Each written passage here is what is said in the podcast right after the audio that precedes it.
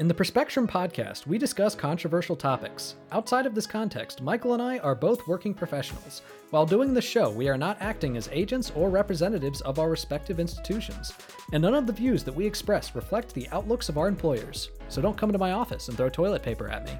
And I don't have an office, but don't come to my cube. Welcome to the Perspectrum. I'm Nathan Seelove. And I'm Michael Bloom. And we have a super exciting episode to give to you today. We are back after a hmm. few weeks off and or a few weeks with both of us not being on, but we are totally back and we are totally hyped for this. Today we are going to talk about the Supreme Court cases that happened basically the week that we took off. yeah, they were like right right when we stopped recording for a little bit. But we think that we should still break that down. We should still talk about it because I feel like there was a bit of an explosive cycle about it that kind of died down. And honestly, we we don't want it to die down because there's more shit that we need to talk about and there's Yeah. more fighting that we need to do. Mm-hmm. Yeah, No? absolutely. Seriously. And then we're going to have a discussion about some of the presidential candidates that we previously either haven't talked about or just dismissed outright. Mhm. And the reason why we're going to do that is because although none of the presidential candidates that we're going to talk to have a snowball's chance in hell of actually becoming president Mm-hmm. or even clenching the nomination or even probably getting very close to the nomination, the reason why they're running is because they're trying to get more political clout for a potential future run, which Yeah. means these are people that are probably not going to going to go away. Yeah. All right. So that's why we're going to lay them out, look at them, discuss them, talk about our thoughts on them, look at their platforms, and then uh, make some conclusions. Okay, so let's dive right in to the legal analysis then. So Always fun. always fun. Yeah. I kind of miss the Maybe not today. yeah, I kind of miss the days of like reading Supreme Court opinions in my like legal history classes when one I was a little bit disconnected from them. You know, they weren't happening right now Yeah. and affecting, you know, people around me. Yeah. Um and two like they're often like, you know, well reasoned and impressively like thought through and like factually based arguments. And some of these opinions are just fucking garbage these days. Like, who is writing this? and that's that's kind Yeah. of disappointing. they're garbage and they're and they're partisan and they're politically motivated and it's just so blatantly obvious based on the fact that in some cases there's like the plaintiffs aren't didn't even consent to be plaintiffs Mm-hmm. the you know in in one case it turns out there was like an online troll or something that had sparked Mhm. the entire thing like it is just insanely bullshit Yeah. what They're- they're getting away with Yeah, they're clearly just picking cases to be able to essentially write legislation from the bench, and even Yeah. making up whole new legal doctrines so they get to do that more often than than previously, and rather than even having any type of pretense of deciding any individual case in front of them, they're clearly arguing back from their conclusions. It's just it's just patently Yeah. obvious. So, the Supreme Court just wrapped up their 2022-2023 term, and when they do that, they tend to deliver like the key rulings of the year. And I think we talked about a couple of these a few weeks ago. We also teed up a lot of these cases at the beginning of the term. We did put out an Yeah. episode talking about the cases that we were kind of paying attention to on the docket that we were a little bit worried about. And a lot of them turned out pretty much as you would expect. so, you know, the Supreme Court did make some good, you know, rulings, which, you know, we can get into if we want, although there's plenty of bad rulings that we probably need to dedicate our time to today. But they did some good things. They they they you know protected the uh, Indian Child Welfare Act. They prevented a Republican-led challenge uh, to like like Biden's um, you know scale back of of deportation efforts on immigrants. They voted uh, in favor of uh, voting rights for for Black Alabamans who um, were were suing to you know overturn a clearly illegal uh, partisan gerrymandered election map, um, and a whole host of like other you know a couple of other actually a couple of other like generally not fucking terrible decisions. But boy, oh boy, did they deliver some gut punches uh, Yeah. in their in their decisions at the end of this term. To start out, uh, let's talk about affirmative action. hmm Yeah, absolutely. I think I should say that the scale of this ruling hmm is not quite as broad as Yeah. some of the headlines make it make it seem, hmm but it is still a fundamental gut punch and it does still demonstrate the fact that the Supreme Court in a lot of ways is divorced from the reality of continued structural racism. Yes. Yeah. Totally. Um yeah, and it's it's another example of like the court using relatively like rudimentary kind of logic that on its face might seem reasonable, but once you Yeah. like actually think about the facts that you're, you're being faced with and the nuances of the case, clearly kind of falls apart. So, in making this decision, the Supreme Court has yet again, uh, you know, effectively overturned like 45 years of precedent, which that 45 year precedent had been supporting um, the use of racially conscious uh, criteria in college admissions. So, just in the last 20 years, the Supreme Court has twice upheld the use of that kind of criteria in college admissions and to good effect, right? We've seen Ivy League universities have an increasing proportion of non white students um, and overall, like greater representation over time. Whereas states that have outlawed individually the use of race conscious criteria and admissions, the states that have outlawed that, have seen significant decline in diversity and representation of non white students in their public universities. So, like, just straight up, we know affirmative action works to increase diversity and representation on campus, flat out. Yeah.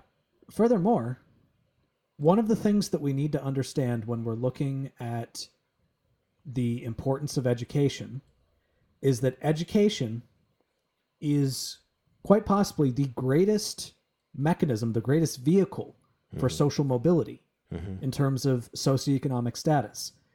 As it stands in the United States, over a fifth of, of black people are below the poverty line versus about uh, almost 10% of white people. So double.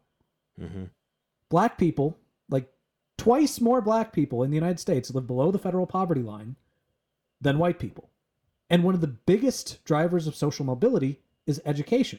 Yeah. See, the issue is, and, and I know that I've made this point before, but the issue is we currently pay for public education with property taxes, Yeah. which means that if you are in a lower income area, which means that you probably your your family probably also has a lower income, your schools are going to be lower quality hmm because they don't have as much funding. They can't pay for high quality teachers. They can't pay for high quality material. Yeah. They can't pay for a decent space to actually be a positive learning environment, which means that if you grow up in an environment, They can't pay for like you know teachers to teach AP classes in addition to the normal required classes. The kinds of stuff that is a direct path to a great uh, education after public school.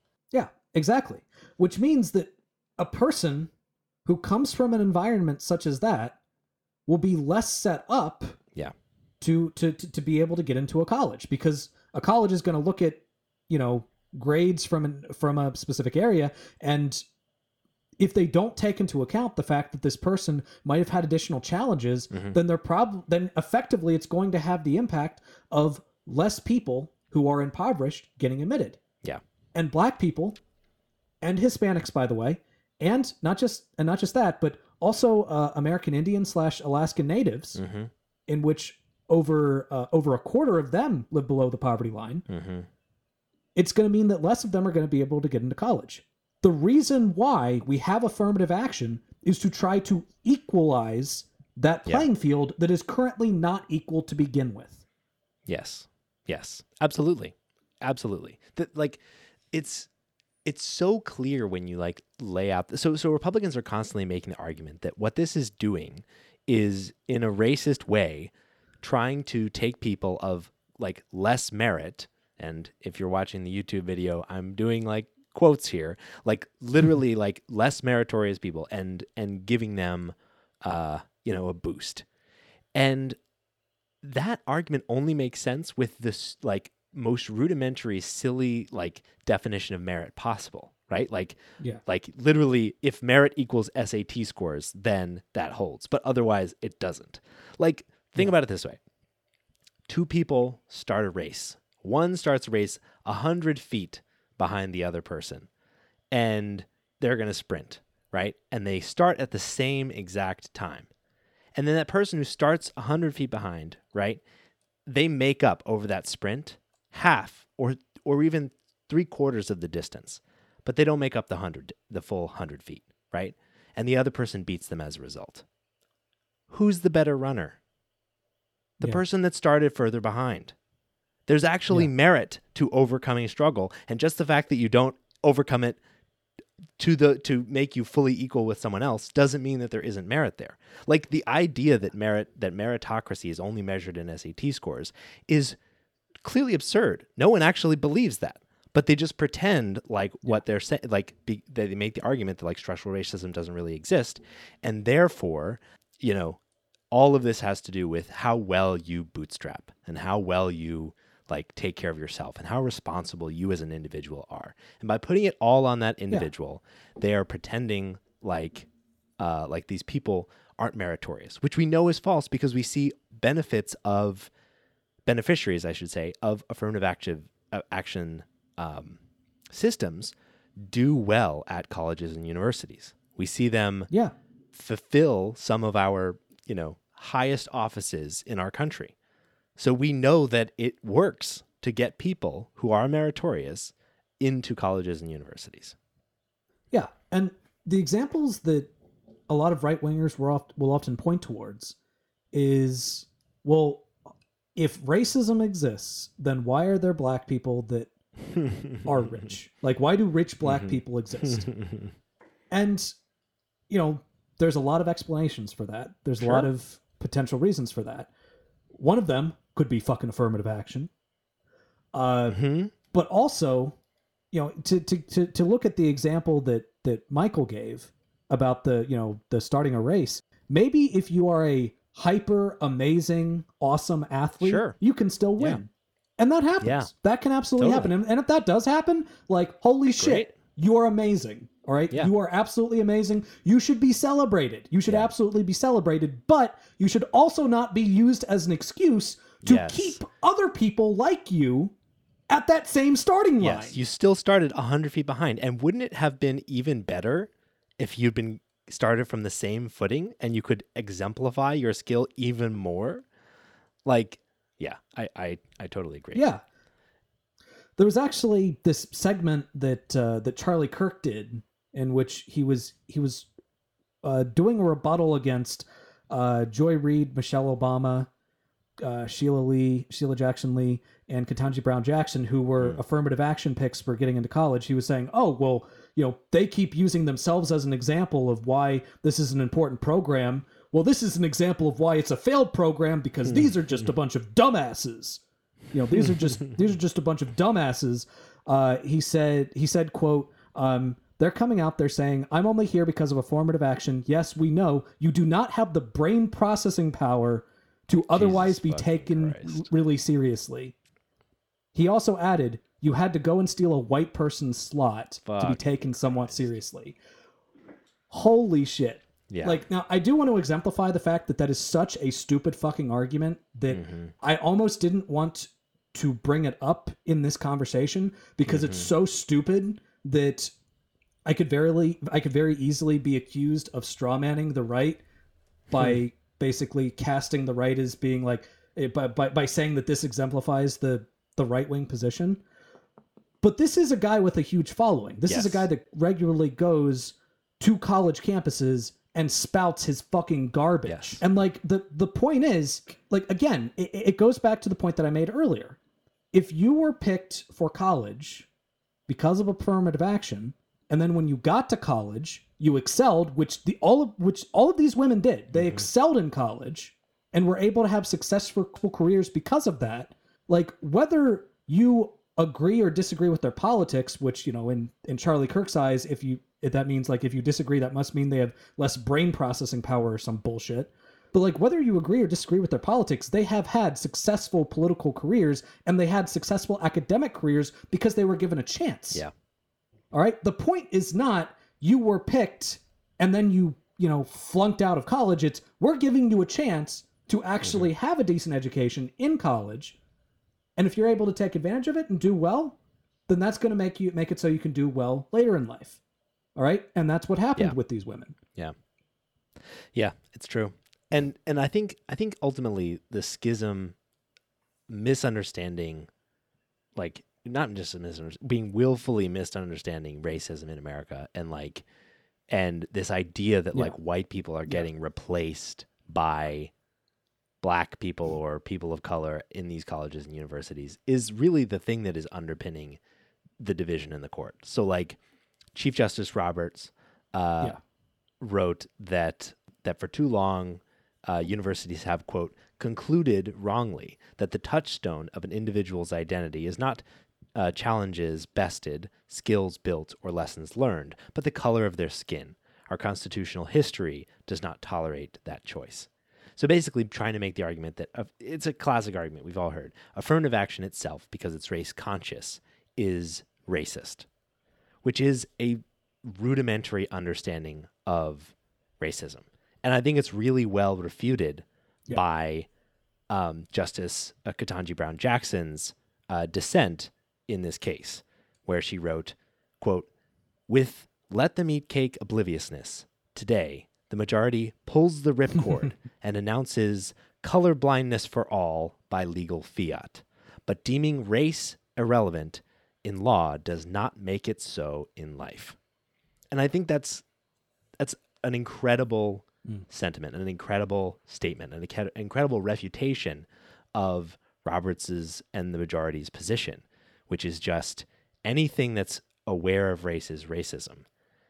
And that is the position arguing from from just like perfectly equal treatment. But ultimately, the point of affirmative action is equity, is recognizing the systematic, systemic challenges that face people and treating them with that in mind. And race, unfortunately, is one of the best predictors of those systematic, systemic challenges. Yeah. Now, to be clear, that that is not to say that if you are black, that always means that you're poor, and if you're white, No. that always means that you're rich. That's a that's a straw man that they like to use. That is not what it means at all. Yeah. What it means is that if you do struggle with poverty and you are black, more likely than not, the color of your skin, the legacy of slavery, the legacy of Jim Crow, the mm-hmm. legacy of redlining, and Yep. the current practices within like the current practices of funding of education, the current practices mm-hmm. of realtors mm-hmm. using implicit bias to mm-hmm. devalue homes that uh, that are owned or thought to be owned by people of color versus white people, which that has been well studied. You can look it up. Has an impact on what opportunities you will have. If you are black, it is likely that that has an impact on your socioeconomic status. If you're mm-hmm. white, it probably doesn't. Yeah. Yeah, exactly. Exactly. And the and, and to to that point as well, none of these colleges and colleges and universities are going like handing out spots based on just race alone. Race is one is is, is these are race conscious decisions, right? It's Yeah. one of the many things taken into account. And often it's a very small part of their admissions algorithms.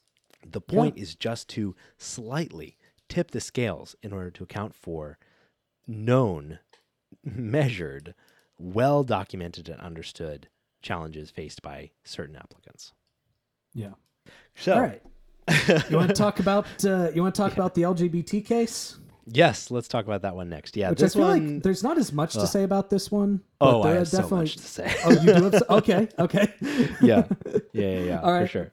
So, at issue in this case is, uh, well, we'll be generous to the majority and uh, the plaintiffs in this case. At issue in this case is a website designer in Colorado, um, who allegedly was, you know, uh, asked about uh, creating a website for a gay wedding and refused. And similar to like the Masterpiece Cake Shop um, case, this was teed up as a as Colorado's anti-discrimination law and public accommodation law being held in contrast with other rights of individuals. So in the Masterpiece Cake Shop, it was like, you know, your religious right not to be, you know, made to do things that you don't want to do, basically. And then in this case, it's uh, the court kind of landed on this idea that that as a website designer, you are in a creative service profession, such that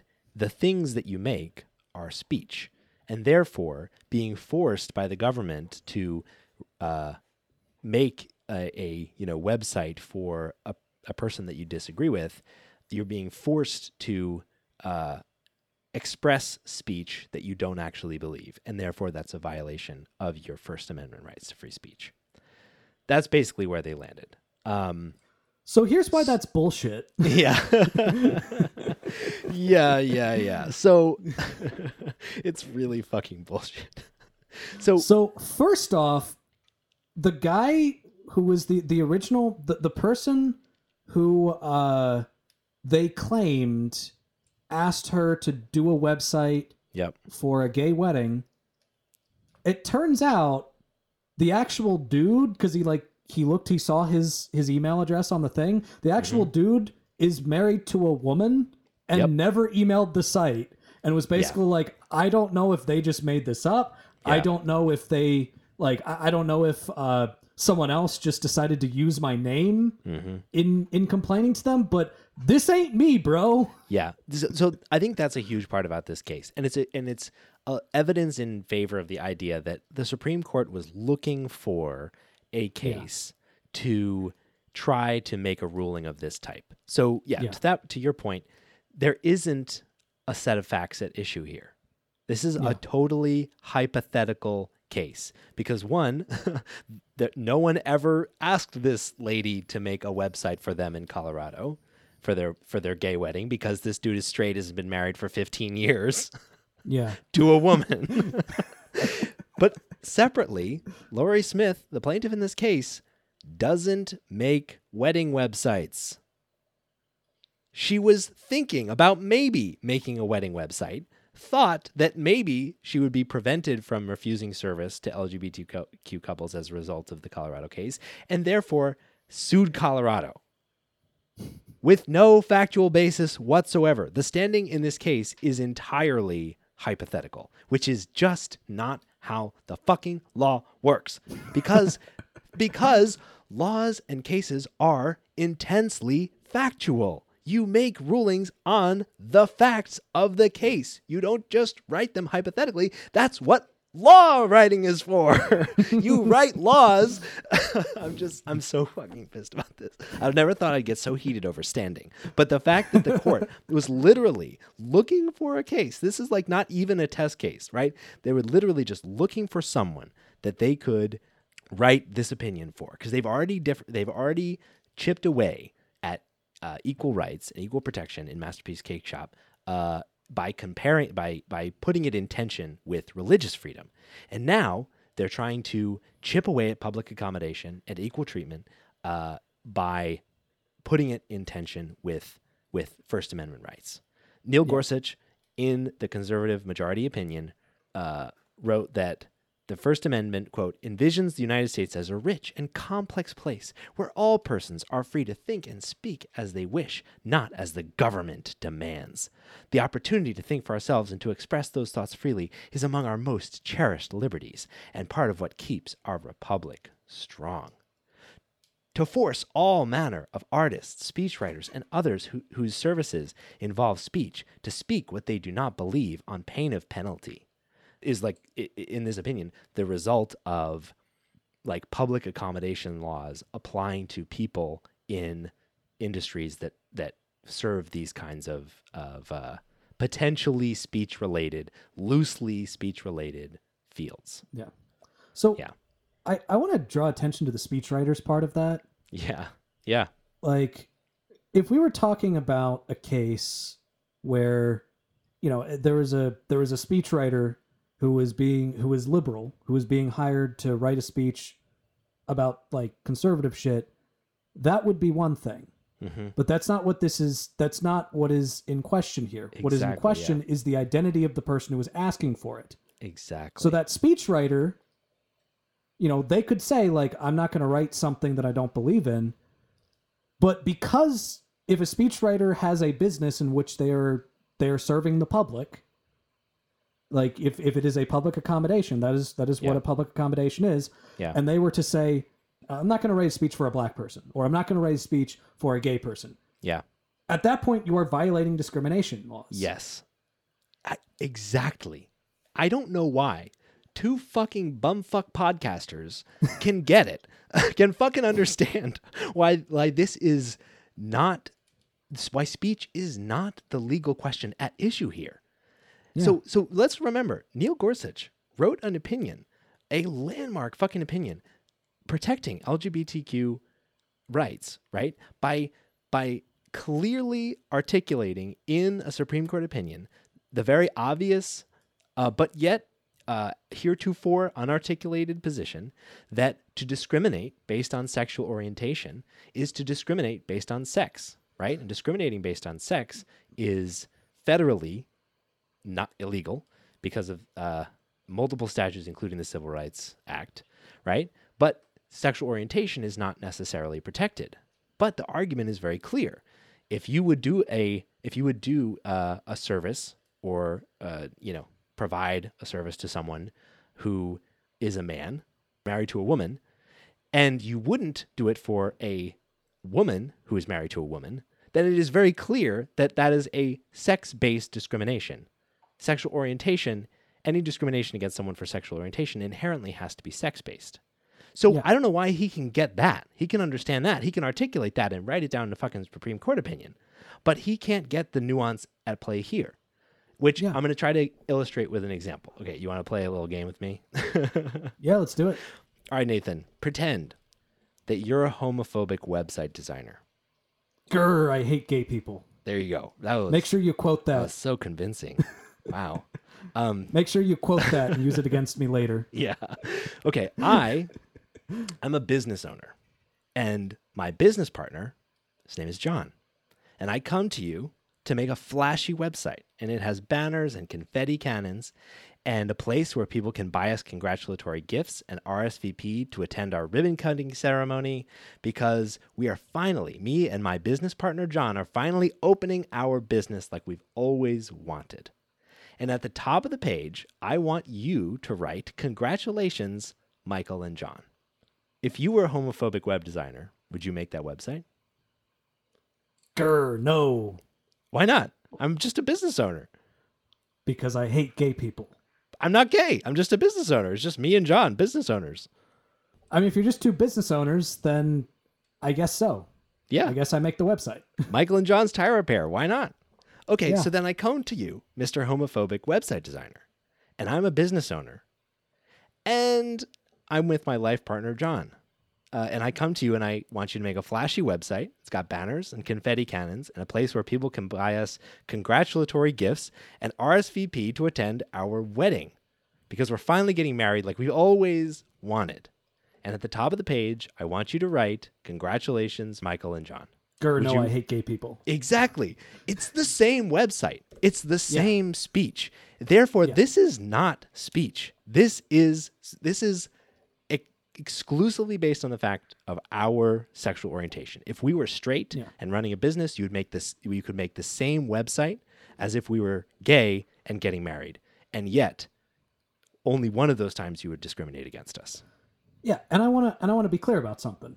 Ask yourself seriously. If at the top of that website it said no interracial weddings, would you be okay with that? If at the top of that website it said no Jewish weddings, would you be okay with that? If at the top of that website it said no Muslim weddings, would you be okay with that? Uh, I don't know what this woman's religious denomination is, but let's let's assume for the sake of argument that she's Protestant. What if it was a Catholic wedding? Yeah. All right. She's not allowed, you know, is she allowed to say Catholics need not apply?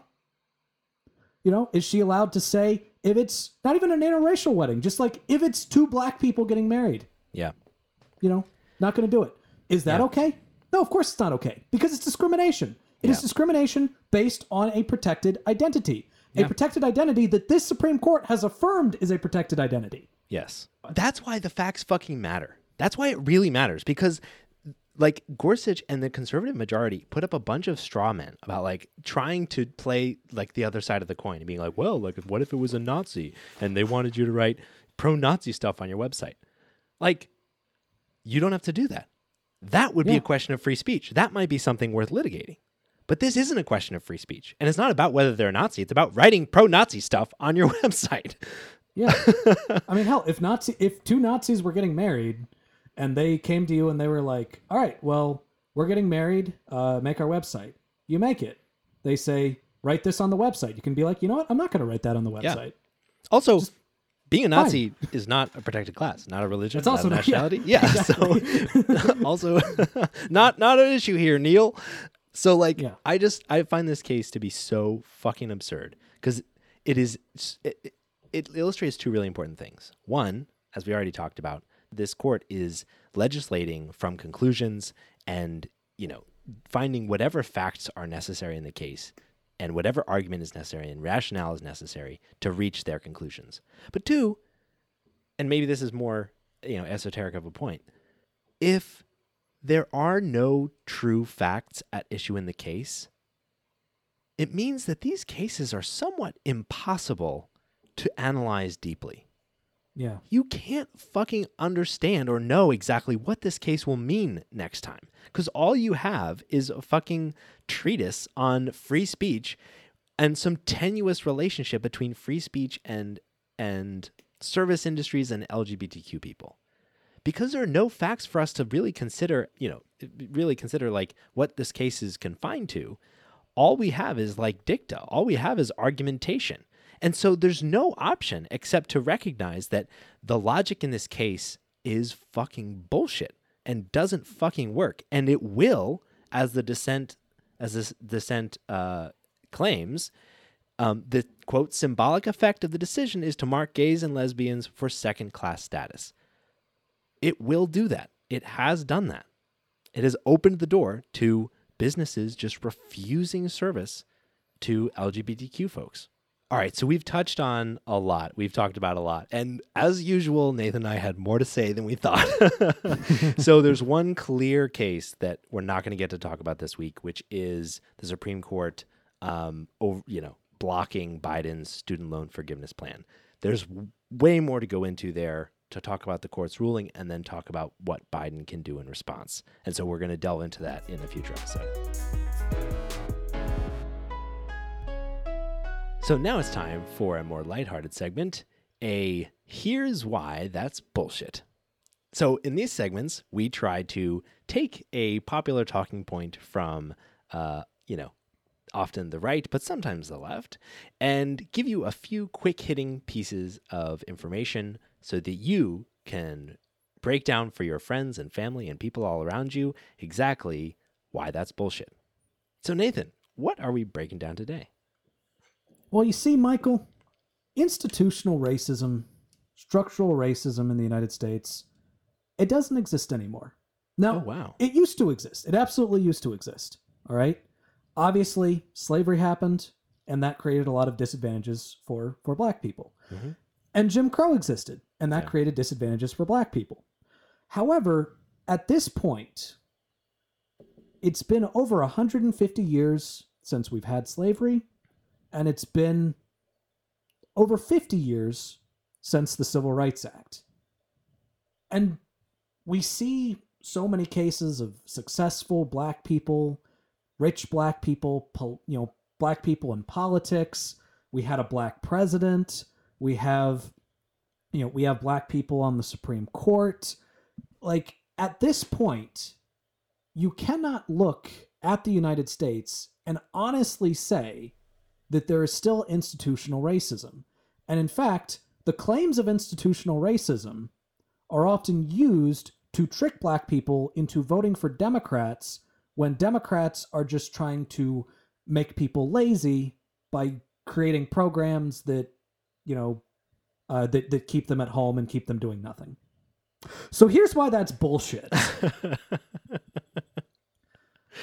So, Nathan, if structural racism doesn't exist, why are you twice as likely to live in poverty if you're black? huh. So, yeah, I'm That, ultimately, so that that yeah, that's that's so that's that's the big thing here. yeah, Like as we, we talked about this a little bit earlier in our uh, in our segment when we were talking about affirmative action, but as I as I pointed out, according to the uh, Kaiser Family Foundation, twenty one point seven percent of Black people live below the poverty line in the United States, versus nine point five percent of white people. Now, if you look at that, there's only two possible ways that you could you know that you could explain that. Mhm. Right? Either a the reason that that happens is because there is some type of structural racism that is keeping that is making it so that people who are born into a black family or a black community uh, have less opportunities and therefore structural racism does exist or b we live in a perfect meritocracy and there is just something inherently biologically inferior about black people that make them more likely to not succeed as much now if you believe in that second one, congratulations, you're racist. slam fucking dunk. That's the thing. Honestly, it, Even if so someone simple. comes back to you and says, "Yeah, but what about you know? Couldn't it be? Couldn't it be culture? What you what get creates like? culture? Yeah, exactly. Structure, societal structures, history, Yeah. Context. context. Exactly. That's which forms culture. It's either structural, it's either history, in which case we have a clear obligation to, as the society and, and as people of privilege and power, to correct it, or it's racist. There's like, And I would it, it seems deceptively simple, but it's really just those two things. Yeah, and I would even like to point out that you know, sometimes you do often see conservatives try to say, "Oh, well, it's the liberal policies Mhm. of welfare that are keeping black people in poverty." So you do believe in structural racism Mm-hmm. Exactly. because if you're if you're making that argument, if you're Yeah. making the argument that yes, black people are disadvantaged, you know, and it's because of these policies, you are making an argument that is acknowledging that structural racism exists. Yep. which means that you need to come up with a better like if if you're going to if you're going to say that then you need to come up with a policy for for eliminating that. And mm-hmm. we can have a discussion about what that policy should be fine. That's fine. Yeah. we can discuss that. But you still have to acknowledge that yes it does exist. Yeah. Exactly. Exactly. and that's why that's bullshit So it may not feel like it, given that it's the summer of 2023, but the November election of 2024 is right around the corner. and so we wanted to break down some of the, you know, lesser known perhaps candidates who are nevertheless important, getting our attention, um, and that may be important, maybe not for the 2024 election, but maybe in the future. So Yeah. even if some of these candidates, you know, may not end up in, you know, the cabinet of whoever wins, right? They still will be exerting influence on politics and they might be setting themselves up for future presidential bids. So these are potentially people we should really be paying attention to. yeah or some of them might even have some type of impact on the discourse within the election. Yes. without without actually being a contender for the election they might have some, mm-hmm. so, they might have something to offer discourse. Yeah. so you know I, I think that with that in mind it is important to talk about some of these people even if they're not necessarily serious contenders. Yeah, because the official position of this show is that it's almost definitely going to be Biden versus Trump, unless yeah. one of them yeah. passes away or something. That's pretty much the election we're looking at. yeah that's that's that's what's going to happen Yeah. um and you know at this at this point the official position of this show is going to be to support not trump hmm Sure. so so you know we will we'll you know we'll be making the arguments we'll be making arguments in favor of biden and against trump closer to when that is the actual matchup but in the meantime we're going to continue to critique Biden like we always do, and Sure. to hold him accountable like we always do, and to talk about a uh, some candidates that are challenging him like we always do. And one particular candidate is not running as a Democrat, is not running as a Republican, is running in the Green Party. Mm-hmm. Cornel West. So let's Why talk about Cornel West for a bit Sound familiar? Because I goddamn love Cornel West. so, uh, Cornel West is an activist scholar that has a long history of being an intellectual hero for the left. He was uh, he he was on the Bernie Sanders campaign in 2020 and in 2016. He has been an activist uh, with the Democratic Socialists of America uh, since the early 1900s. Uh, he later served as the honorary chair of that of that group. Um, he is also just a delightful human being. Like if you've ever seen him talk to somebody, Mm-hmm. God, like even orator. somebody, even someone he disagrees with, Mm-hmm. you're like he he calls everybody brother or sister, and it's just so endearing the way he like he, he even like you know we'll talk about Trump, he'd be like ah my brother Trump, Mm-hmm. and it's like it's even though he'll be saying like this motherfucker's a fascist, he'll be like yeah brother Trump, he's a fascist, he's doing he's he's targeting black people, but like it's still so endearing. And like even people that disagree with him, even people that have him on because they're trying to have an argue with him, like most of the time it's always like a oh, always love having you on. You know, I mm-hmm. love it when you call me brother or you know, it, like very rarely does he get into shouting matches with people. And if he gets into a shouting match, it's not him, it's it's the person, it's the other person. It's like, Like, if you a shouting match with like the Dalai Lama. yeah. Like if if you if you get into a shouting match with cornel west you started it. Like you he's one of the most easiest people to get along with um in like you know in debates. Uh and yeah he's an amazing orator. Um he is a massive fighter for uh, social and economic justice Yeah. um, in both domestic and international policy. And I just, you know, he, he's he's he's been a personal hero of mine for a long time. I I don't agree with him on everything.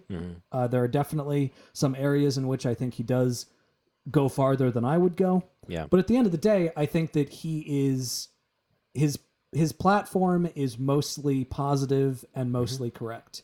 Yeah.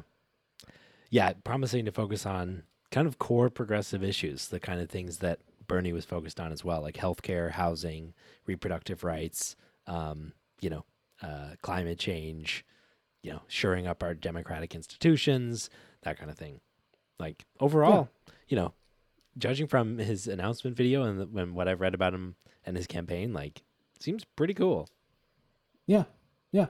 Um, I will say I wish that his issues page was like More fleshed out. more more Yeah. fleshed out. Totally. But like what? But I do like the fact that what is there is substantive. hmm You know, cutting back military spending, which you don't hear a lot of candidates talking about that. Yeah. Considering the fact that we spend more than the next nine countries combined, that should be like that should be a wider issue. But most Democrats even vote to increase the military budget when the subject comes up. Yeah. Uh, he talks about uh, imperialism. He talks about uh, withdrawing foreign aid to countries that violate the human rights of other of other people. Like you know, uh, specifically, he uh, mentions Egypt and Israel. Um, abolishing nuclear weapons, which you don't see a lot of people talking about that. Oh man, that would be nice. That's a good move. you know, promoting diplomatic processes. And one of the things that I like about him is like I usually don't take it very seriously when a uh, when a person is like a Green Party candidate and they Yeah. don't talk about uh, ranked Climate. choice voting Oh yeah, yeah, yeah, yeah, yeah. Sure. because like yeah, that's the only way. Yeah, it's the only way. It's the only path. yeah, Yeah. it's the only way, and that that is one of the things he talks about. Uh, you know, public financing of elections, good. Mm.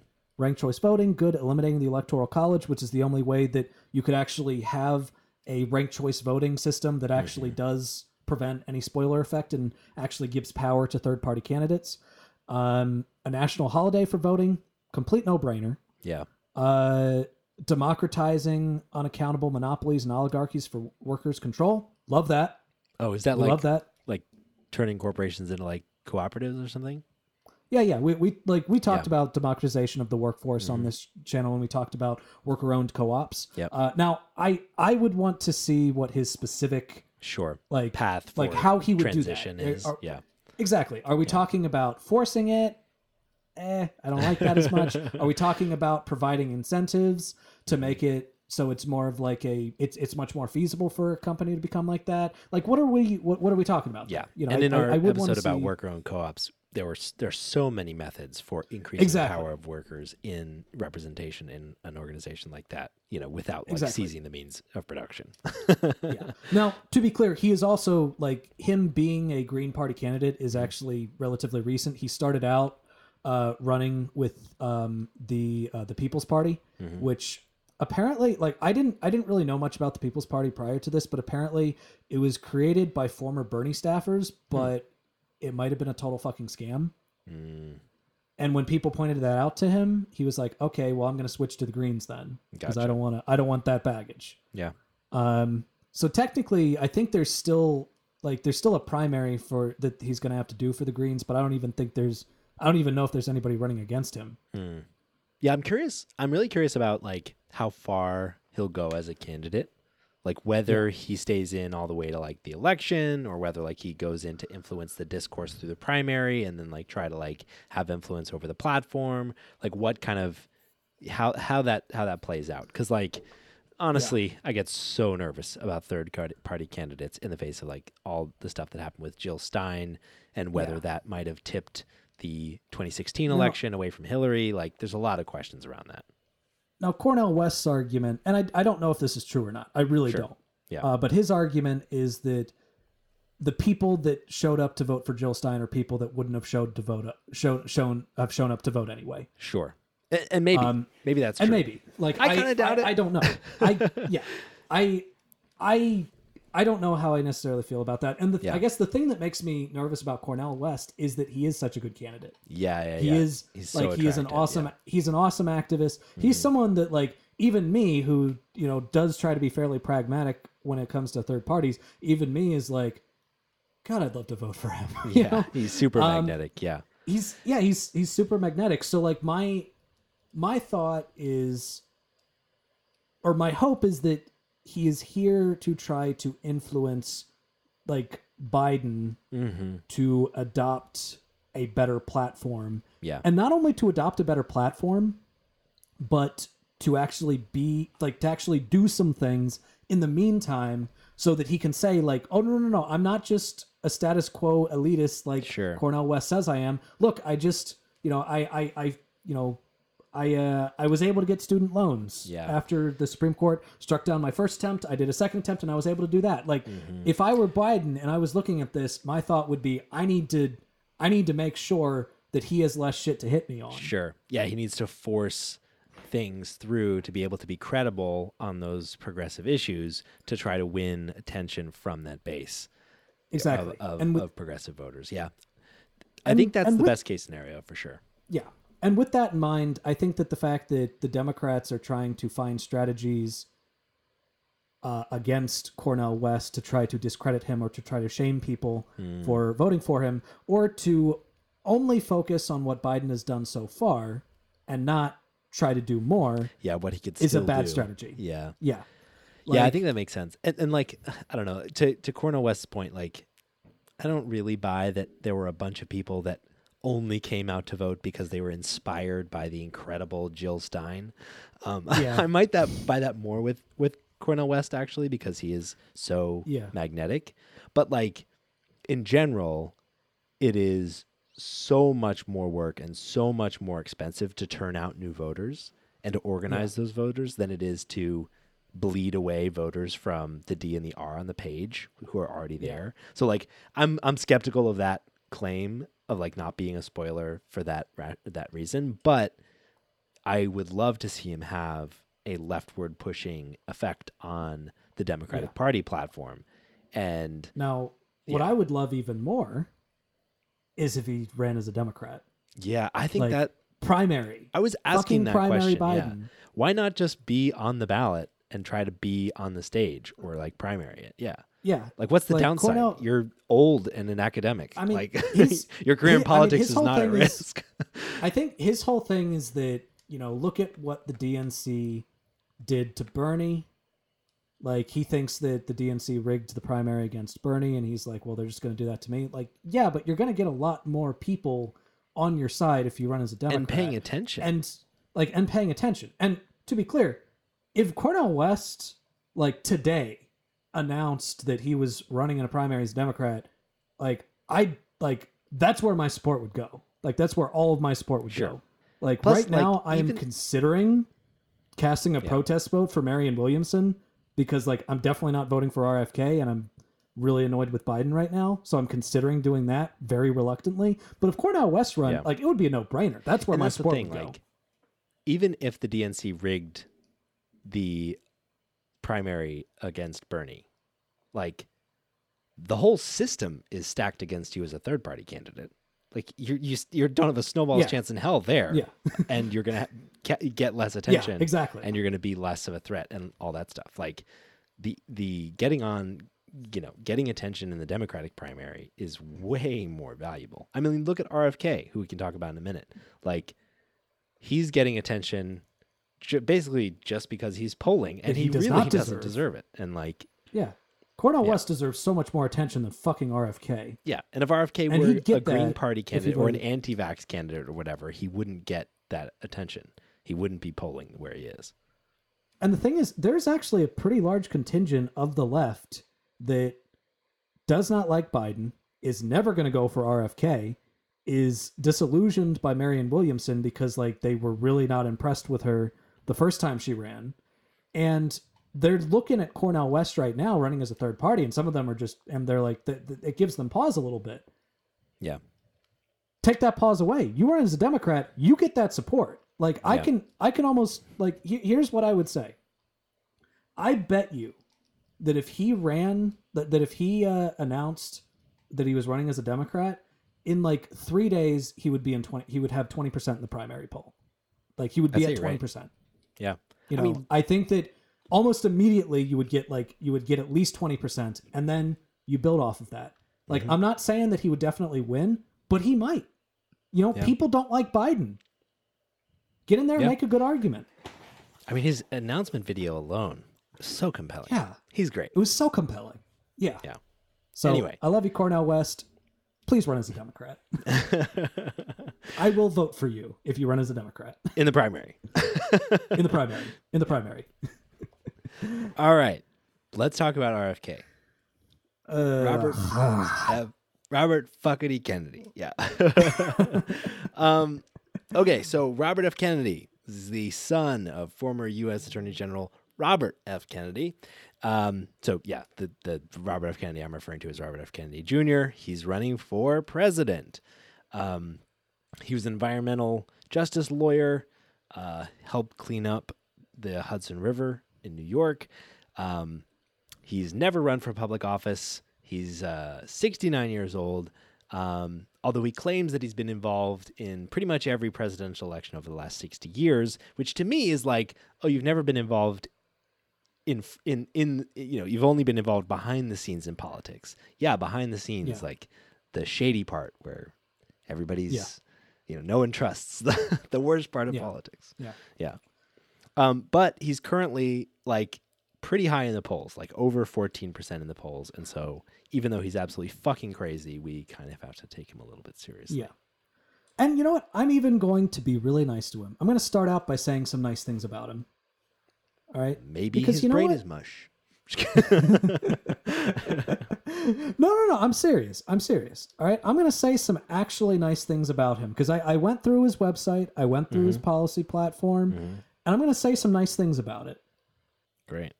All right. So he, uh, you know, earlier when I talked about how candidates are almost never talking about American imperialism, they're never almost never talking about the bloated military budget. He does. Hmm. He actually does. He says uh, he, you know, he has a uh, page on his website uh, under peace. Say it's labeled as "Bring It Home," Um, he says the first line of it is In the long term, a nation's strength does not come from its armies. And he talks about how we spend uh, a significant amount on weaponry, we spend a significant amount on imperialism. He uses the word imperialism. Hmm. He actually does use the word imperialism uh, to, you know, he talks about how we're spending all this money sending troops overseas and we need to un- unwind the empire and start bringing uh, start bringing troops home stop racking up unpayable debt that is caused by the war. The point of the military should be to defend the country not to do these offensive illegal wars overseas. And you know what? I love that. I love the fact that we have a candidate who is getting some traction that is talking about issues that that are you know that I really care about. Uh, Yeah, I agree. I mean, the fact that we have a candidate who's somewhat of a gym bro that finally understands that a nation's power doesn't come from its armies, it comes from its leggies. Never skip leg day. yeah. Um, You're like, okay, he also let's go move on. anyway. no, it was very funny. It was very funny. Um, he also he also talks about ending the war on drugs, which you don't see that very often. And Yeah. considering the fact that Joe Biden was the architect of the crime bill that exacerbated the war on drugs, that's actually not a bad uh, that that's not a bad position to take in opposition to Joe Biden. Yeah. Uh, he talks about amnesty to nonviolent drug offenders, shutting down to school the school to prison pipeline, which you know we've talked about on this show. Yeah. Um, transforming the police. You know, he does say like instead of defunding the police, we will transform the police. It's like okay, what does that mean? Saying incentivizing them to prevent violence, not necessarily arrests. Train them to de-escalate and mediation skills, and partner them with neighborhood organizations. No Great. longer will the relationship with the public be adversarial. Love that. Yeah, Love that. What a platform. Love that so much. Yeah. You know, and I'm only saying all these nice things about him uh, because I want to get to the the the gut punch. I, I want to go ahead and get to the final gut punch of um, this this whole thing, which is uh, his.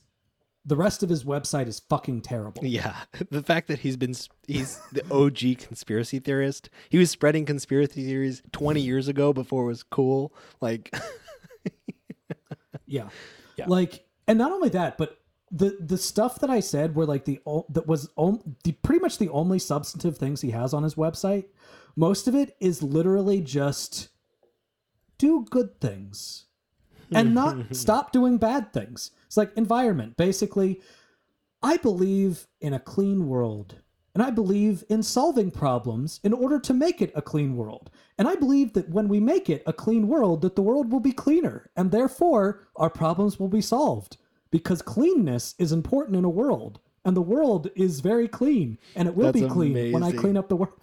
like that's basically what he says. writes circular logic about solving Like climate I'm not change. to be clear. To be, to be clear, I'm not. I'm not quoting him. I'm paraphrasing Sure. him. Yeah, that's yeah, basically what he fucking says, though. Like Oh you know, he has this whole. Uh, he has this whole thing about reconciliation where he's like, you know, he goes he goes on and on about how well we're so divided, and all we need to do is find like all of the middle grounds on issues like abortion and immigration Oh, and both sides just just hate each other and if we just if we just got along and held hands and came up with actual solutions to our problems that li- in which we listened to each other then we'd actually we'd actually get somewhere it's like okay okay, great. what are those fucking solutions Hmm. Also, yeah, give also me some like actual concrete solutions who are you talking to?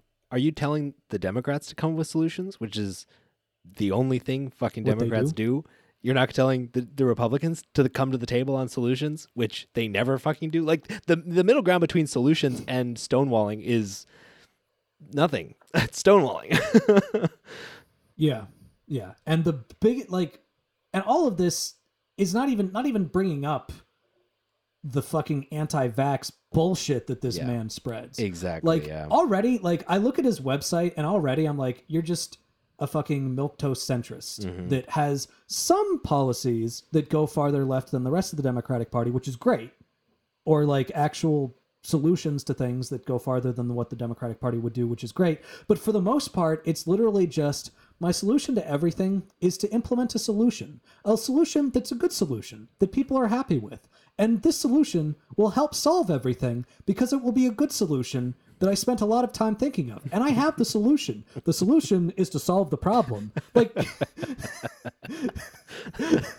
like I'm serious. Read his fucking It's fucking website. hilarious. There's almost no substance. That's pretty much what it fucking says. It sounds like fucking 1984. That's hilariously absurd. Yeah. And that's the thing. That's just Like- his website. That's his best representation of his viewpoints that are the least controversial and most convincing. And then you hear him actually talk about his positions and stuff, and you realize that he is a fucking crazy who is totally fucking off his fucking rocker. Like, Yeah. yeah. And and not only is like individually crazy, he puts money and time and energy and organizing around being crazy. He's a very effective fucking crazy anti-vax person. Like has a whole Yeah. nonprofit called the Children's Health Defense, which is, you know, very prominently anti-vax and was against the COVID-19 vaccinations.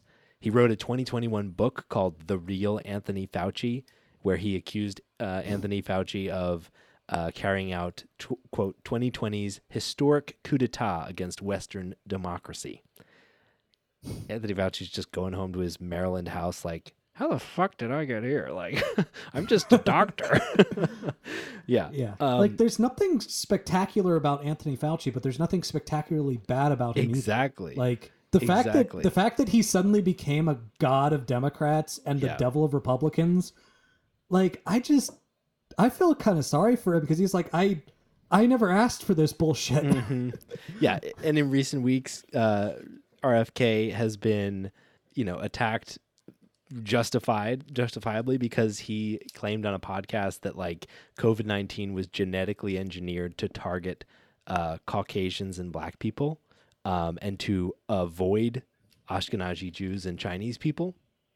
So talking about like like trying to make the case that COVID-19 was engineered for ethnic cleansing by Jewish people and Chinese people, which is like fucking racist as hell. yeah. Um, claims that SSRIs, which treat depression, are the cause of mass shootings. That's a big one. That Wi Fi causes cancer and something called leaky brain, which is a technical term. Um, that claims that there are chemicals in the water that turn kids transgender, which is a, a good old Alex Jones one. Turn the frickin' frogs gay. Jesus. Yeah, like it's it's he's a fucking nutcase, and I think people like him because he is trying to make this case that like he just like all conspiracy theories that like everybody's lying to you, the corporations are lying to you, the government's lying to you, the only person who has the answer is him, and he's you know older but still like vibrant and strong and capable and tries to contrast all of that stuff relative to Biden in like his you know his his articulateness and physical appearance and going on podcasts and being all relatable and that kind of stuff. And but ultimately though like his positions are like quite dangerous. Um yeah. Yeah. yeah, even in their best the issue form. is the issue is that this conspiracy theory bullshit seeps into his policy. exactly. Like let me Yeah. let me just let me just read one part of his website real quick. Um, a Kennedy administration will go beyond making existing modalities available to all to include low cost alternative and holistic therapies that have been marginalized in a pharma dominated system. To quote Tim Minchin, alternative medicine has either not been proved to work or been proved not to work. You know what they call medicine that has been proved to work? Medicine. That is the best argument against alternative medicine that I have ever heard. It's so pithy, and it's just a fucking like slam dunk, sleeper hold, put him down. It's crazy. Yeah, that's uh yeah, and and uh, but more importantly, if you are sick and you use alternative medicine, you are more likely to die than if you use medicine, or or at least more likely to stay sick. You're banking look, on your body doing the work. I understand being critical of big pharma. Sure. I really do. Absolutely. And by the way, I would even point out if he were saying, you know, everybody mistrusts big pharma, big pharma has too much power, and we can't always trust the shit that they put out. Therefore, mm-hmm. we should not nationalize pharmaceuticals. I'd be like, okay, that's that's based. That's great. Mm-hmm. But he doesn't say that. He's actually in interviews. He's been asked about that, and he said, "Well, I wouldn't go that far." Okay, well then, you're useless. Like Yeah. you, you on this on this I wouldn't issue, go so far as to make the drugs trustworthy and effective. I would just Yeah. say that we should use I'm just gonna so tiny amounts of drugs in sugar water and uh, and uh, eat ginger and drink kombucha. To be fair, I love ginger mean- and kombucha, uh, but I'm not going to take it instead of medicine. so fuck RFK. right. Uh, luckily, he's not going to be president. Yeah. Never gonna be president. so as I was going through, I, I researched RFK before I went and researched, you know, any of the Republican side. And as I got to the Republican side, having just been reeling on how crazy RFK was, I was like, oh shit, he's like, he would be like the best candidate on the Republican side. Yeah. yeah. So so right now, like Yeah. We've talked about Trump. We've talked about DeSantis. They're definitely leading in the polls. We're not probably not going to touch on them really at all. Everybody else is essentially vying to get on the debate stage. That's going to be their first like Yeah. hurdle for them to get attention and potentially momentum with their campaigns. Um, so for uh, like the Fox uh, debate, uh, the RNC has set qualifications that for that August debate, they'll that they'll need forty thousand donors total, including at least two hundred unique donors in each of twenty states. And so basically, like if you go to any of these websites, all of their marketing is focused on getting people to donate even a dollar because the threshold is just getting people to pay attention to your campaign. So Yeah. that's their main hope. Yeah. So the two main ones we're going to talk about uh, are Ramaswamy and Tim Scott. And the reason why we're talking about them is because, as it stands, Ramaswamy has uh, he is third place in the national average poll. Um, between you know third with uh with Trump and DeSantis being uh being respectively um one and uh, one and two. Uh, he is starting to surge a little bit. Yeah. Uh, according to 538, the most recent average has him at 6.8 percent, Mm-hmm. which is is decent considering that a week ago I had no idea who the fuck he was. Yeah, totally. Like I I I must have said his name when we were going over the candidates, and I don't even remember saying his name. I don't remember looking at his face. I don't remember anything about this guy. Yeah. But apparently, some people are starting to like him. And the reason why we're talking about Tim Scott is because in Iowa, in the most recent poll, uh, he's in third place with 9%, Mhm. which means I would say that based on that, because I think DeSantis is faltering, I think people are realizing who DeSantis is, Yeah. and he's just so much less appealing. Which means that I think second place is up for grabs, and I think that the two people at this point that are most likely to take that second place are either going to be Tim Scott after maybe doing a good job in Iowa, mm-hmm. or Ramaswamy, Yeah. who is starting to do pretty well nationally. Yeah. Yeah, as I was reading like interviews with Ramaswamy and going to his website, this dude should not be written off, I don't think. Like yeah, Yeah. like he's really good at articulating common and Bad uniting ideas. concerns. And then like With bad ideas. with ba- yeah absolutely absolutely the bad ideas but like he, his his one two punch is this is something that we're we can all agree is a concern and this is Yeah. the best most palatable version of my really bad idea which i think sounds good you know and and would be appealing and so like as i was going through like some of his like policies and also his like rhetoric when he's at his best, and there's sometimes when he's not, but when he's at his best, he's like really making his arguments quite effectively.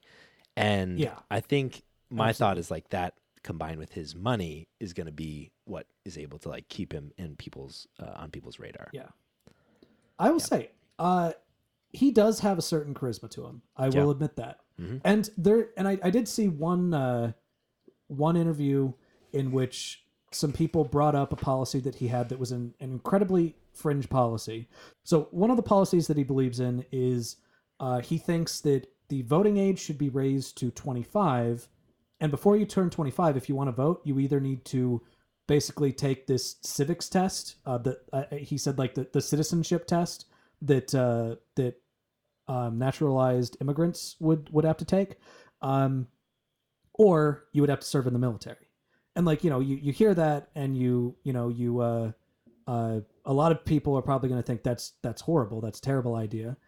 And his response to that which which i think this is actually something that michael and i have talked about on the pod before where we've said if you make a bold claim you have to acknowledge the fact that it's a bold claim and make an argument. Yeah. and he actually did that. He actually like acknowledges yeah that's a bold claim. Yeah people are probably going to not find that palatable but here's what i'm doing. I'm persuading people i'm i'm going around and i'm going to make the argument and i'm going to make the argument to you. And i was like i actually i respect that because like a lot of politicians when you challenge them on a terrible fucking policy they'll either backtrack on it or they'll they'll gaslight you. And he's like no no i'm not going to pretend that it's not a bold claim. It is a bold claim. Let Yeah. me make the argument. And i respect that. I respect the shit out of that. Yeah. he's Um, fucking wrong he's but, wrong, yeah. you know, but uh, Yeah. Like Exactly. and when you actually look at look at some of his rhetoric and some of his policies he's really wrong like when you He's go on his website wrong. and you look at his issues page literally the first thing that comes up revive american national identity Yep. use military including drones to secure the southern border Yep.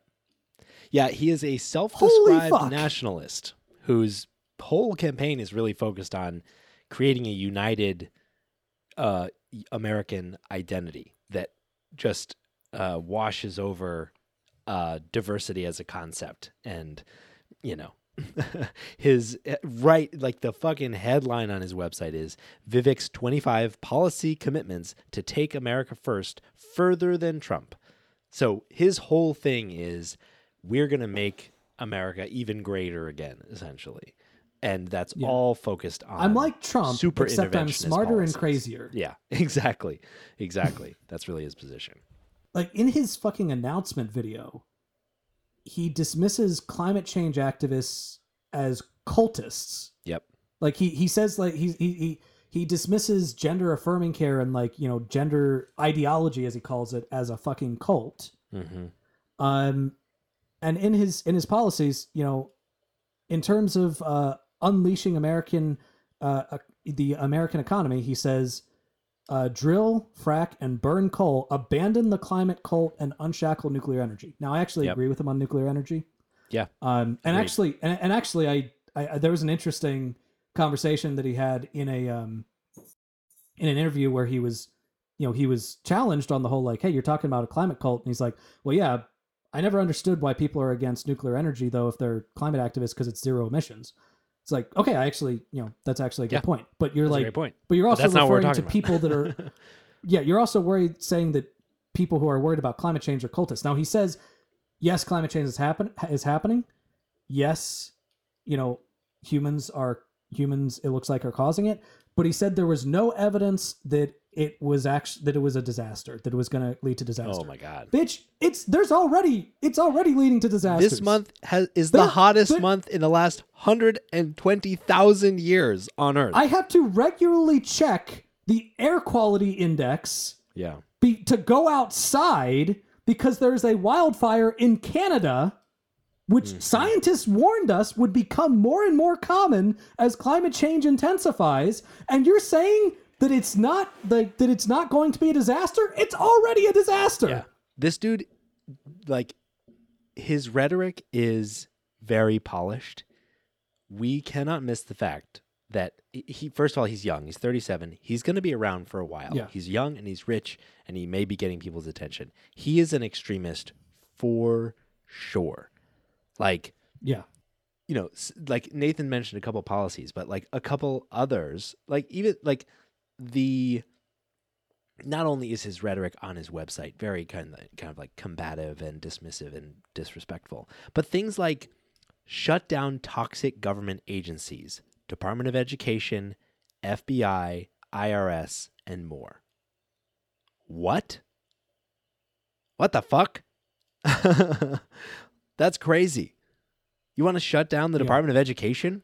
Like, because because he wants people to be stupid, so they'll keep voting for him. Yeah. Yeah. But like, but like, the, here's here's the thing. Here's the thing about about him. Like, I've I've often said that DeSantis was worse than Trump because DeSantis was smart. Like he was smart enough to actually make to, to, to actually potentially implement policies. But I've also acknowledged the fact that he has his charisma is just terrible. Like Yeah. he comes across as a complete and total asshole. Mhm. Like to to anybody. Ramaswamy does not come across as an asshole. Like when he's actually talking to people, Mhm. he he comes across as a I have policy ideas and I'm going to convince you. And I understand that you might disagree with me, but I'm going to convince you. Now, some of his ads are like really douchey and Yeah. combative. and a lot of but the like when he's actually talking to really people, douchey. a lot of the shit on his website makes him sound a lot like makes him sound really Yeah. terrible. When he's actually Like- talking, he sounds great. Yeah. Exactly. I found that to be such a contrast. Like, is this is a bullet Yeah. on his website: incentivize trade schools, which is good, and then over hollow college degrees. Sorry, gender studies majors. Like, Fuck What? you, dude. Why? He's just being an asshole. Like, fuck you, dude. That's fucking Yeah. awful. Yeah. Yeah, but So to your point, like he doesn't come across that like like who's going to his website? Who's reading his policy pages? Like people that are into like yeah. understanding what he, what he's about. Otherwise, people are listening to him, and he and when they when you listen to him, it, he really comes across well. Yeah. So the big reason why I want to talk about him is because I, you know, I know I dismissed him when I first when I first learned about him. I dismissed him, and he's still not going to get the nomination. He's not. Yeah. But he's young. He has a future, and he is, he does have talent. He's never held a political office, and somehow he's he's a natural at this shit. Like Yeah. he's actually the type. He is he is using a using a lot of the strategies that I have been telling Democrats to be used mm-hmm. to start using Yeah, like to to actually you know to actually try to like fact check and to try to discuss and to try to be in depth in policies and that's the that's the thing like he everything that he says on his website is terrible but it's substantive mm-hmm. Yeah. And that's that's what i think makes him so dangerous because i think he has he has good political instincts he has charisma and harsh, very intelligent ideals. Yeah, and horrible political ideals yeah, that's true. All right, let's talk about Tim Scott. What a weenie! I find this guy to be so boring. Like holy shit! I watched his like announcement video or like the video like first thing that comes up on his website, and it was like focus on China, focus on military. Uh, Biden is weak, and he ends it with we need a commander in chief with a backbone. Boring. That's nothing. Like honestly, a- a- and his website is like devoid of really any information. He's got he to me. I mean, I don't know. You said he's he's you know you pointed out correctly that you know he seems to be doing well in Iowa potentially, but he really doesn't seem like he has anything to offer. Even in contrast to Biden, much less in Yeah. contrast to Trump, who he's not going after. He's not really even talking about. So, like, if you're outside of South Carolina, I don't really know who even knows about this guy. Like, who cares about Tim Scott? Yeah. Like I said, the only reason why we're talking about him is because he's doing semi well in in Iowa. Yeah. And the thing is, um, you can do like a- good performance in Iowa can sometimes like do a lot to propel you to the nomination. I Yeah. mean, nobody took Barack Obama seriously Mm-hmm. until he won the Iowa caucus. Yeah. And if you know there, there i mean i guess there's there's really two ways that you can strategize when you're when you're running in a primary in a presidential primary the first way is to focus on the early states to try to do as well as possible in the early states and to try to use the momentum from those early states to propel you for the the, the rest of the um the rest of the campaign Mm-hmm. or try to do a national like Yeah. a, a national strategy Mm-hmm. trump is clearly doing a national strategy Mm-hmm. Tim Scott is clearly doing an early state strategy. Now, that, is, that isn't to say that you're not going to focus more on those early states, even if you are running a national strategy, but clearly his focus is going to be on those early states. And that is why he might actually get some traction. Mhm. But to Michael's point, when you actually look at the shit that he says, it is generic Republican talking points. Yeah. Just all the way through. Yeah. He doesn't Um, even have like an issues it's page. just the same. he just bullshit. has a page about Biden. Tim's record. Yeah, or page. Tim's record. Yeah. Yeah, he, he has, so he has a he has a Tim's records page, which is kind of his issues page. Mhm. Yeah. Like he basically has a in, in his in his Tim's records page, he, he goes through policies that he believes, and then he talks about his proven record of uh, voting against or for specific policies. So it's kind of the issues page, Mhm. but I it doesn't really talk like it's all about legislation, and legislation is important Yeah. but you are going to be the chief executive, which Yeah. means you need to also be talking about what are some executive orders you're going to be doing. How are you going to reorganize agencies? How are you Mm-hmm. Yeah. going to be, you know, what's your what's your foreign policy going to be? He really doesn't talk that much about foreign policy, which is one of Mm-hmm. the most important things about being president. Like that's one of the things that you're most powerful about Totally. when you're when you're president. You know, he he talks about like it's just generic shit, you know? Secure And if the his- border. If his strategy is I am, you know, familiar, I am known, I am consistent, I've been delivering on this legislation, that's one thing. But I think to your point, not even having a vision, only having a record is taking that way too far.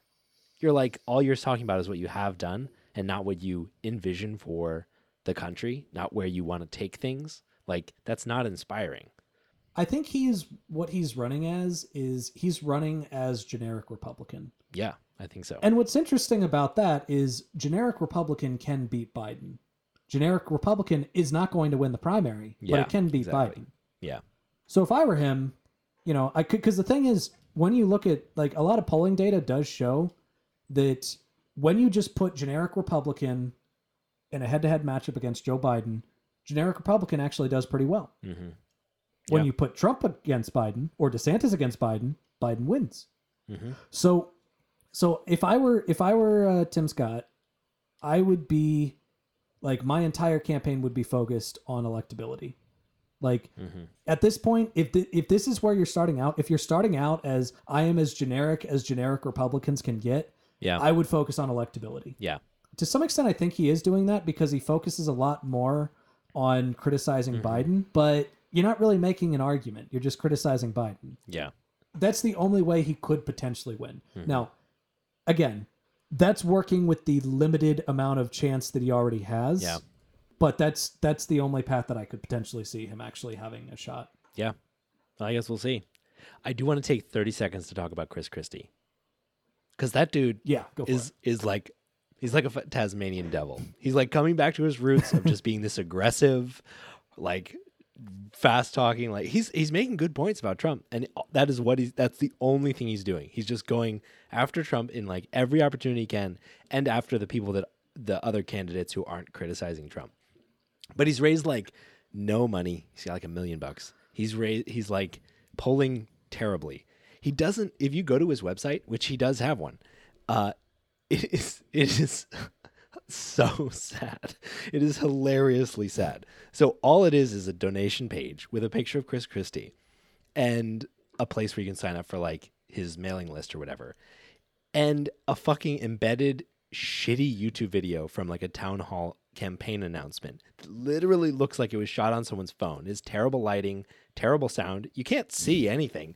It is like it looks like a page that I made when I was like 12 in my like web page design class. It is hilarious. he is all he is in this fight as a kamikaze candidate. All he wants to do Yeah. is fucking get in there and do as much damage as fucking possible, which I really respect. Yeah, yeah. Look, I I despise Chris Christie in so many ways, but I love what he's Mm-hmm. Yeah, doing. I, too. I I love what you've done with the place, Christie. yeah, you've taken your you're gonna feel your second presidential run, and then who knows what happens after that? But probably nothing. We'll probably never hear from you again. But I'm glad you're going down. honestly, honestly, he's probably like this is probably a personal mission for him. yeah, because so for for those of you that don't know about the context of this so he first off he was the one of the first actually i think the first republican to drop out and endorse trump hmm and it was clearly because he wanted to have a position in the trump administration yeah, he didn't get that position in the trump administration why because he uh, the, the father of Jared Kushner, which Jared Kushner, remember, that's uh, Trump's son in law, he put Jared Kushner's father in jail on corruption charges. He Yeah. prosecuted him early in his political career. And so Jared Kushner was basically like, fuck this guy, don't put him in the administration. And Trump didn't put him in the administration. Mm-hmm. Yeah. So he sold all of his dignity and he didn't even get a cabinet position. So he is pissed at Trump. Yeah, exactly. So this is just a personal mission of, oh, is the oh, so that's how it is. Okay. I know. Like, I that's- that's the- love it. He's it's the candidate fucking, of it's so the that's how it John. Wick of presidential candidate. Yeah. That's amazing. So I'm I'm excited. I'm here for it. I'm excited to see what happens with Chris Christie's campaign. So now it's time for a more lighthearted segment, a miscellaneous what the fuck. So Nathan, what's a miscellaneous what the fuck?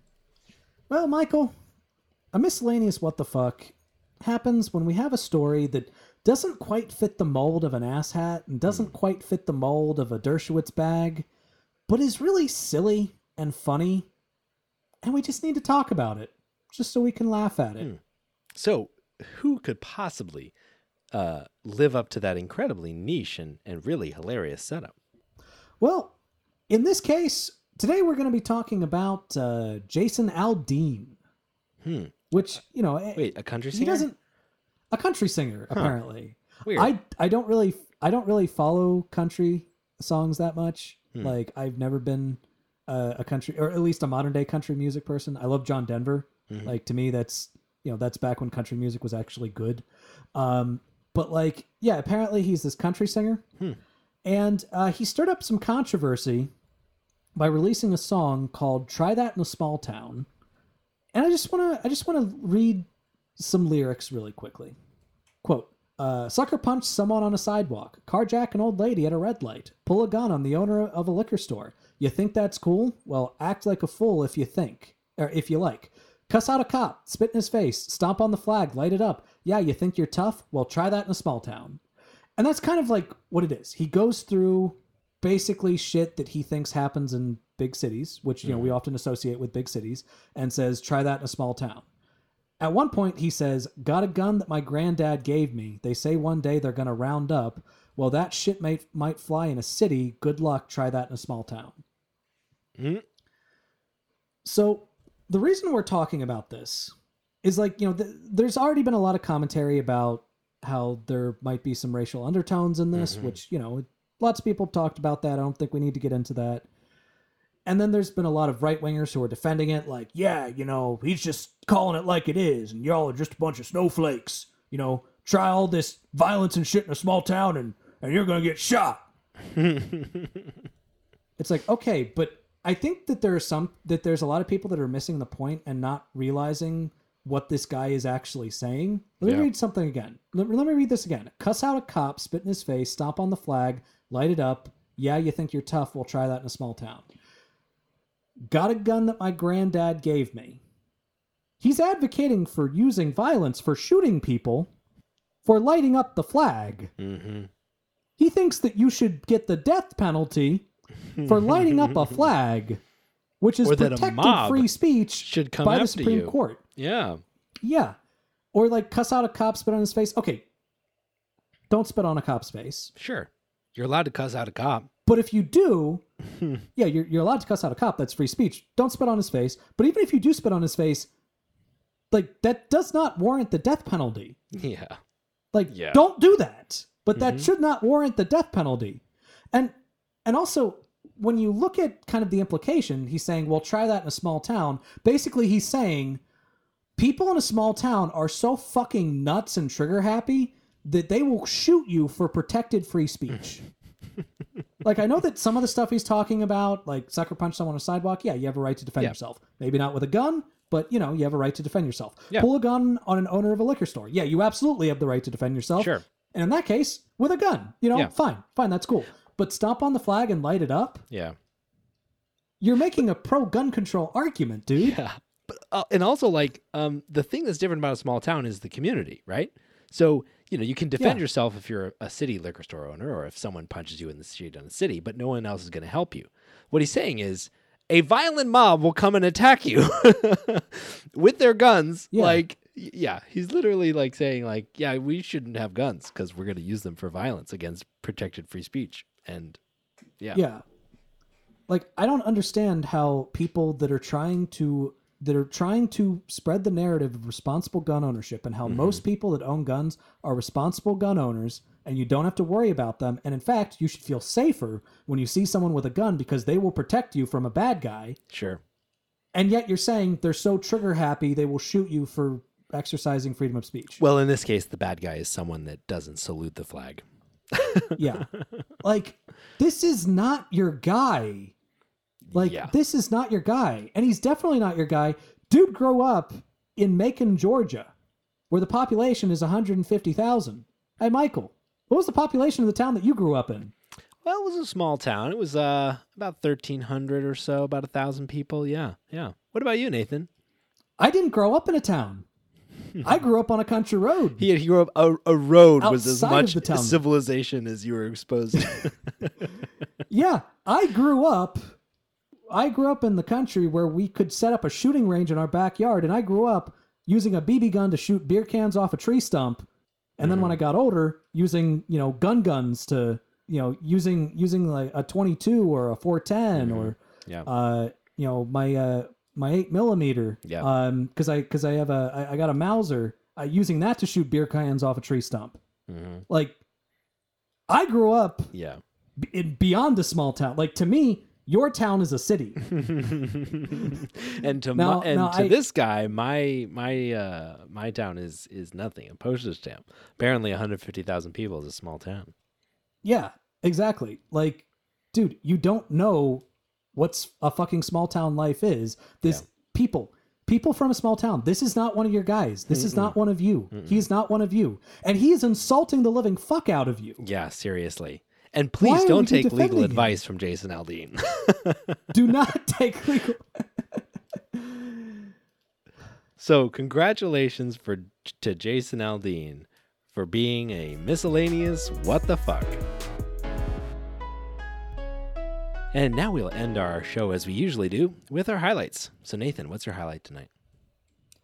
My highlight this week is definitely the fact that I just got back from a beach vacation with my brother. Mm.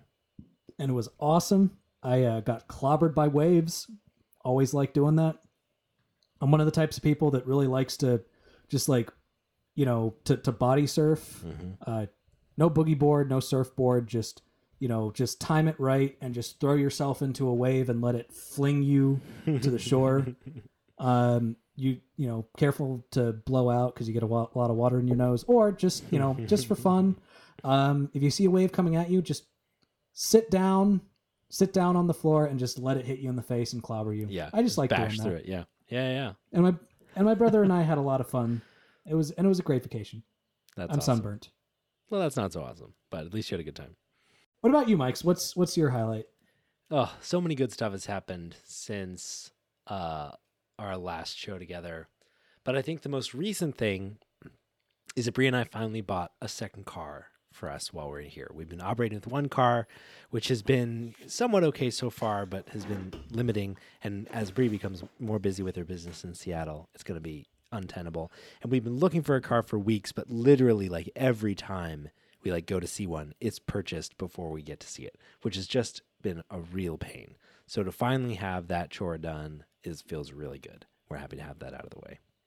And now we will thank the amazing people that make this show possible. So thank you to our patrons Kyle Chaska, Taylor Bloom, Fade Out Scoop, Tobias Janssen, and Derry DeViller. Uh, and if you would like to contribute to the show and make it uh, make it go, you can go to patreon.com slash the perspectrum. And if you want to see us uh, in person uh, via videos, you can find us on YouTube. And thank you, of course, for our amazing editor, Kayla, for all they do to make this show possible. And thank you, dear listener, for listening to the Perspectrum, and you'll hear from us again